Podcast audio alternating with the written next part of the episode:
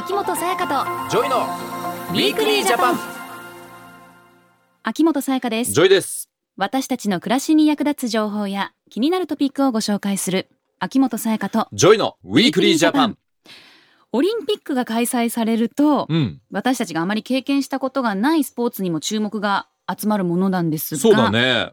ジョイ君はオリンピック、パラリンピック競技の中でちょっと興味があって自分も挑戦してみたいなと思ってるスポーツなんかありますか？そりゃさ、いろいろあるけどさ、やっぱもうさ、おじさんになってきてさ、怪我とか怖いじゃん。私もよ俺はもう短距離とかすごい好きなのね見るのが大好き、やっぱ早く走れるようになりたいなとか、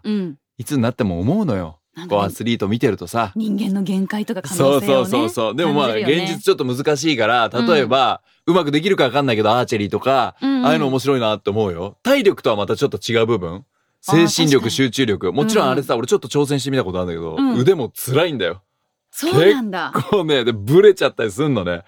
あれもすごい競技だなと思うんだけどもね、いろいろあるよね。馬術とかもあるしさ、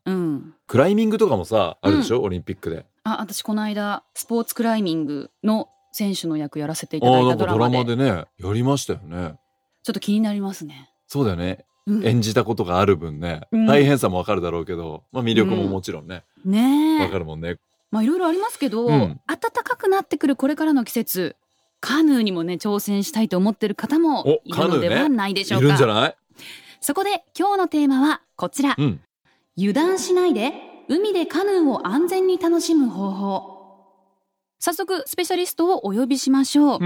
日本レクリエーショナルカヌー協会理事で海上保安庁海の安全推進アドバイザーを務める内田正弘さんと、海上保安庁交通部安全対策課海難防止対策官の杉山克彦さんです。よろしくお願いします。よろしくお願いします。内田さんは、台湾から東京湾までの海域を、シーカヤックというカヌーで2度も走破した経験があるそうなんです。2度も？内田さん本当ですか？まあ古い話なんですけどね。いつぐらいですか？91年と92年。91、92、あ、もうじゃあ30年近く前ですか。20世紀ね。え、台湾から東京湾って相当な距離じゃないですか。まあ2400キロぐらいありますかね。え、これってだって1週間で行けるとかそういうことじゃないですよね。どのくらいの期間ですか？島伝いに来ますからね。でも実際こぐ日にちは、せいぜい2週間ぐらい。腕パンパンなんないですか？いや、パンパンになるようなレベルの人はいけないよね。すいません。あんなのだってどんなにトレーニングしててもパンパンになるんじゃないですか？いや、そうでもない。本当ですか？やっぱりそうなんだ。技術があるから。まあ技術は非常に深い技術があるんですよ。そうですよね。だからそれがないと大変なことになっちゃってる。簡単になんかこう初心者だったら道具もそんなにないイメージがあるんだよね、シーカヤックって。船と漕ぐ、でそれでなんかいけると思っちゃうんですかね、やっぱり。いや、割とね、手軽に思えるから、挑戦できるって思っちゃいそう。ただね、ちょっと海知ってる人は怖いって言いますよ。そうか、だから海知ってる人の方が少ないですもんね。みんなちょっとね、舐めちゃうってる部分はあるじゃないですか。ああいう海とか自然の力っていうのをね、その辺がちょっとだから、もうちょっと海の教育が必要だよねっていう。内田さん、さっきね、こう秋元さんがね、シーカヤック、こうカヌーの一種だっていう話をしてたんですけども、カヌーって僕らごめんなさい、こう種類そんなにあるって知らなかったんですけど、いろんな種類があるわけですか？まあいろいろありますね。まあフィールドで分けると、まあ海、川、湖、カヌー自体には競技用の、まあさっきのオリンピックパラリンピックの競技用のカヌーもあるし、まあ我々が使ってるシーカヤックっていうのはツーリング用のカヌーなんですね。旅をするための、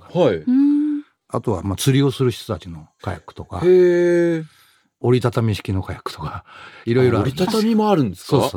んなに種類あるんですね。それはまず知りませんでした。だからこうね、オリンピックとかきっかけに火ついていったらいいですよね。せっかく日本開催ですからね。まあ海でのカヌーということで伺っていきますが、杉山さん、事故の状況についても教えていただけますか？はい、海でのカヌーによる事故は例年3月から増加傾向にあって、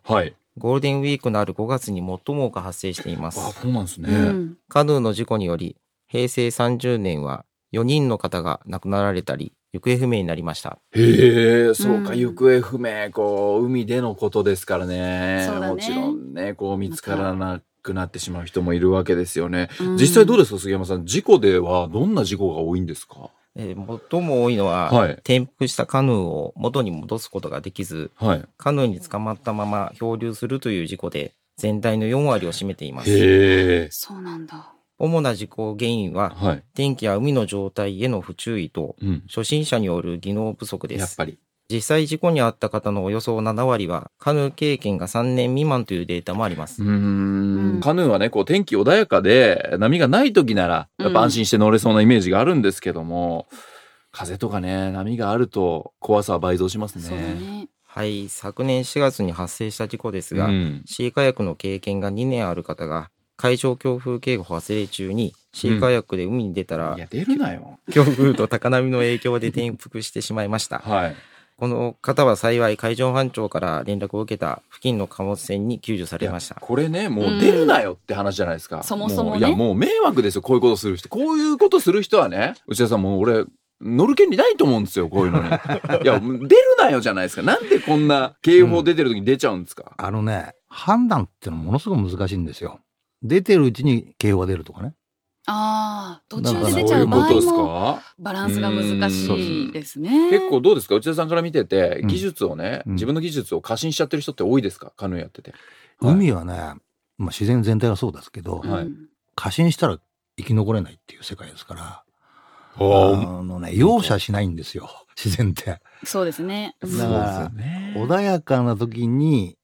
やってて、途中でこう風が吹いてきたりすると、はい、もう慌てて帰るっていうような、うん、そういう状況を初心者の方は必ずやってるんですよ。難しいね。確かに容赦しちゃくれないですもんね。うん、確かに。自然っていうのはね。この方はね、たまたま付近に貨物船がいたから、うん、すぐに救助できましたけど、そうだね、最悪のね、事態を招いた可能性もありましたからね。はい、うん、カヌーは手軽に楽しめる一方で、うん、特に海においてはきちんと自分自身で安全管理をしないと命を落としかねない大きな事故を招く恐れがあるんです、はい。きちんと理解しないとね、そこはね、怖いですよね。そこで後半は、海でカヌーを安全に楽しむために具体的にどんなことに注意すればいいのか、お話を伺っていきます。秋元才加とジョイのウィークリージャパン。今日は海でカヌーを安全に楽しむために、海上保安庁海の安全推進アドバイザーの内田正弘さんと、海上保安庁交通部安全対策課海難防止対策官の杉山勝彦さんにお話を伺っています。内田さん、海でカヌーを安全に楽しむために何が大切か、カヌーのスペシャリストの立場から教えてください。そうですね、まず、まあ、自分で自分を助けるっていう技術、はい、つまり、ね、人に頼っちゃいけないっていう、うん、自己責任と言ったら変だけど、はい、基本的に自分で自分を助けるというマインドが必要なんですね、まず。マインドも技術もっていうことですね。やっぱそりゃそうですよね、カヌーに乗ったら人に助けてもらえない状況ですもんね。基本的にだからカヌーは人に乗りが多いんですけど、はい、つまり初心者でもいきなり船長さんになるってことですよ。だからそこに責任も生まれるってことですよね、はい、船長ですからね、はい、だからそういう感覚が一番大事かなっていう、はい、そこをまず基本的に覚えて守って気をつけてほしいという、まあ、目の前のね、海の状況が今どうで、これまではどうだったかとか、明日はどうなるかとか、うん、そういう連続性の気象の変化っていうものも日頃からチェックしてないといけないっていうかね。その時だけじゃなくていつも見て、うん、そうそうそうっていうことですよね、はい、自分が船長であれ、航海士であれ、技術、はい、うん、内田さん、こう事故がねちょいちょいこう起きてしまってるわけですけれども、これはシーカヤックで起きてるんですか？シーカヤックっていうより海で起こってるってことですね、うん、はいはいはいはい。カヤックの種類によっても変わってくるんですかね、はいはい。まあ、我々はシーカヤックと呼んでるものは、はい、まあ、さっき言ったようにツーリングのカヤックですから、はい、ツーリングってのはまあ航海なんですね、はい、うん、その航海に耐えうる能力があるのがシーカヤックなんですね。で、さっき言った釣り用のやつとか、はい、これもともとねダイビング用で開発されたんだけど、それはいわゆる安定性が非常に高いんですけど、まあ、釣りができるぐらいですから、はい、ただ風が吹いてくると風に逆らえないとか、一回転覆すると起こすのがめんどくさいとか、まあいろいろあるわけですよ。なるほどなるほど。だからそのタイプをきちんと理解しないと、はい、このカヤックはこういう目的で作られてますっていうところをやっぱり理解した上で出ていくっていうのは非常に重要ですね。なるほど。それぞれのカヌーっていうのは特徴が違うから、しっかり自分がどういうものに乗ってるのかっていうのをまず分かっておくっていうことですね。あとね、初心者の方は、はい、いわゆるですね、エコツーリズム、エコツアー、はい、エコツアー、はい、エコツアーの中にそのカヌーやカヤックのツーリングをやってるガイドさんがいるんですよね。例えば西表島とか、あと知床半島とか、はい、小笠原とか、うん、まあいいところにはガイドさんがいるんですね。へー、なるほど。じゃあそういう人たちと一緒にまず海に出てみることで学んでいくっていうことですね。学べるし、はい、こうリスクも当然軽減できるっていうことがあるわけですね。しかも楽しいというもうめちゃくちゃいいですね。楽しいのがね一番、楽しみながら学べる。楽しさ大事ですよ。そうそうそう、うん、素敵ですね。それから内田さん、はい、海でカヌーを安全に楽しむために必要な装備品について教えていただけますか？基本的にはいわゆるライフジャケットっていうか、はい、あんまりね人間浮かないんですよ。ほとんど浮くのはね口と鼻ぐらいしか出ないんですね、はい、だから助けてって手を挙げると沈むんですよ。なのでライフジャケットっていうのはだいたい頭が浮くような浮力があるんで、はい、沈まないっていうことですね、はい、絶対身につけなきゃですね。絶対なんですね、これは 100% ですね。 100%100%、うん、だからこれがね日本はあんまり文化的にこう一生懸命義務化をしてるんですけど、なかなか実際はねできないっていう人もいるんですけど、なんで？まあいろんな船があるから、まあ漁船とかそうですけどっていうかね、カヌーの世界は 100% なんですよ実は。これはねなぜかというと、はい、カヌーを漕ぐためのライフジャケットなんですよ。漕ぐための？漕ぐ時に着用するためのライフジャケットなんですよ。はい、必要なんですね。つまり邪魔にならない。あ、邪魔にならない。これ大事ですね。これがまあ釣りの人たちもそうだし。はい。かなり進んできてて、でも我々の世界なんかはねそのライフジャケットのねファッション性まで考えてるんですよね。ああ、おしゃれかどうかそうそうそうそう、大事だと思います。確かにね、こう自分の着てるアウターに合うのかとか色とかね形とか、そうね、みんなおしゃれ気にしますからね今ね。そうそうそう、何でもいいだろうってわけじゃなくなってきましたもんね。他にもありますか、内田さん、こう海でカヌーを安全に楽しむために必要なこと、まあ、環境を学ぶっていうことなんですね。つまり環境を学べば地球の動きがよく分かってくるから、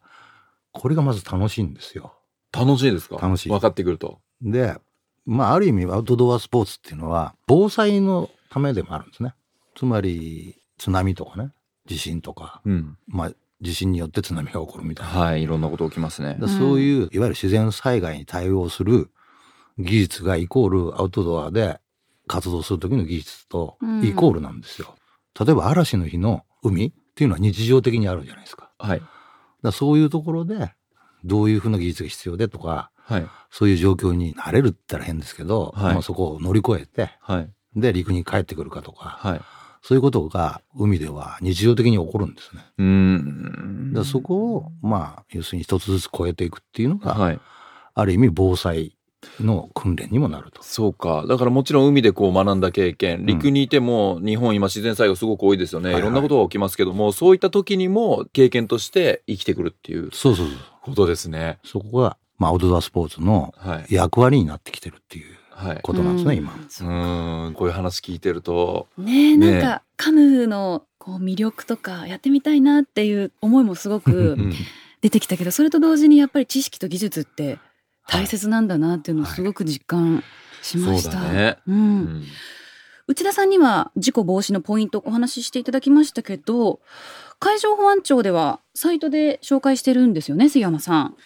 はい。海上保安庁ホームページにて公開している総合安全情報サイト、ウォーターセーフティーガイドでは、カヌーをはじめ海の事故防止のための情報をまとめてご紹介しています。はい、講習会の一覧や安全啓発動画など、リンク先もこちらに掲載されています。ぜひ海でカヌーなどを楽しまれるときは事前にこちらをご覧になってください。はい。ウィークリージャパン、今日のゲストは日本レクリエーショナルカヌー協会の内田正弘さんと海上保安庁の杉山勝彦さんでした。ありがとうございました。ありがとうございました。ウィークリージャパン。近頃法務省の名前を語った架空請求による被害が発生しています。法務省や法務省管轄支局が差出人の重要と書かれた封書やはがき、その文面には訴訟最終告知や契約不履行による民事訴訟、差し押さえといった不安を煽る言葉が使われ、期限が迫っているなど連絡をせかす内容も見られます。こんな封書やはがきは詐欺の疑いがあります。そこに書かれた電話番号には絶対に連絡をしないでください。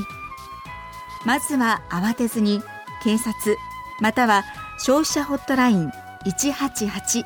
いややにご相談ください。明日の暮らしを分かりやすく、政府広報でした。ウィークリージャパン、秋元才加とジョイのウィークリージャパン、今日は油断しないで海でカヌーを安全に楽しむ方法というテーマでお話をしてきました。はい。い